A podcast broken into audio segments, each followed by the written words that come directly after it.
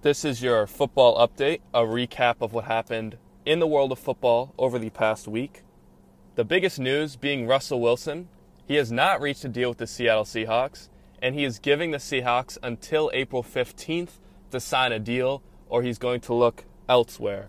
There are many options currently for him across the NFL, so it would be in Seattle's best interest to try to lock him up for the coming years. Now, some guys that are going on official visits DK Metcalf is going to be visiting with the Baltimore Ravens, Quinnen Williams with the Buffalo Bills, Rashan Gary with the Seattle Seahawks, Devin Bush with the Miami Dolphins, Noah Fant with the Oakland Raiders, Devin White with the Oakland Raiders, and Daniel Jones with the Miami Dolphins. So good luck to all you guys on your official visits. Defensive end Benson Mayowa is looking to sign a deal with the Oakland Raiders. It is rumored to be a $3 million deal over one year. Now, recently, the XFL has announced another rule change the multiple forward pass. Now, it sounds ridiculous, but let me break it down for you.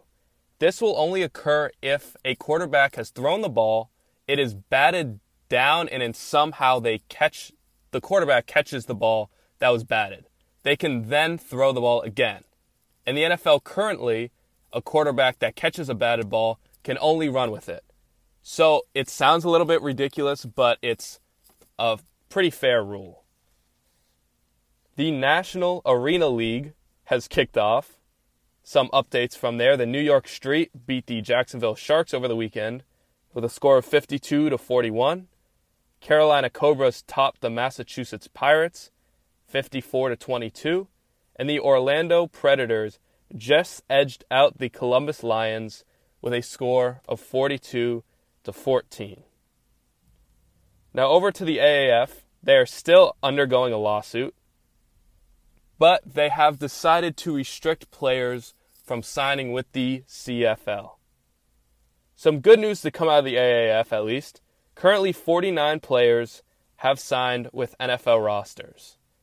So the league's goal of being a developmental league has cur- has worked for currently 49 players, and we hope to see more. Over the past few weekends, college football has been having their spring football games, so expect announcements from different positions, different starters for your favorite teams. The Nebraska Cornhuskers have currently the record for highest attendance this year with 85,000 people attending their spring game. So, congratulations to you, Nebraska. You continue to amaze us.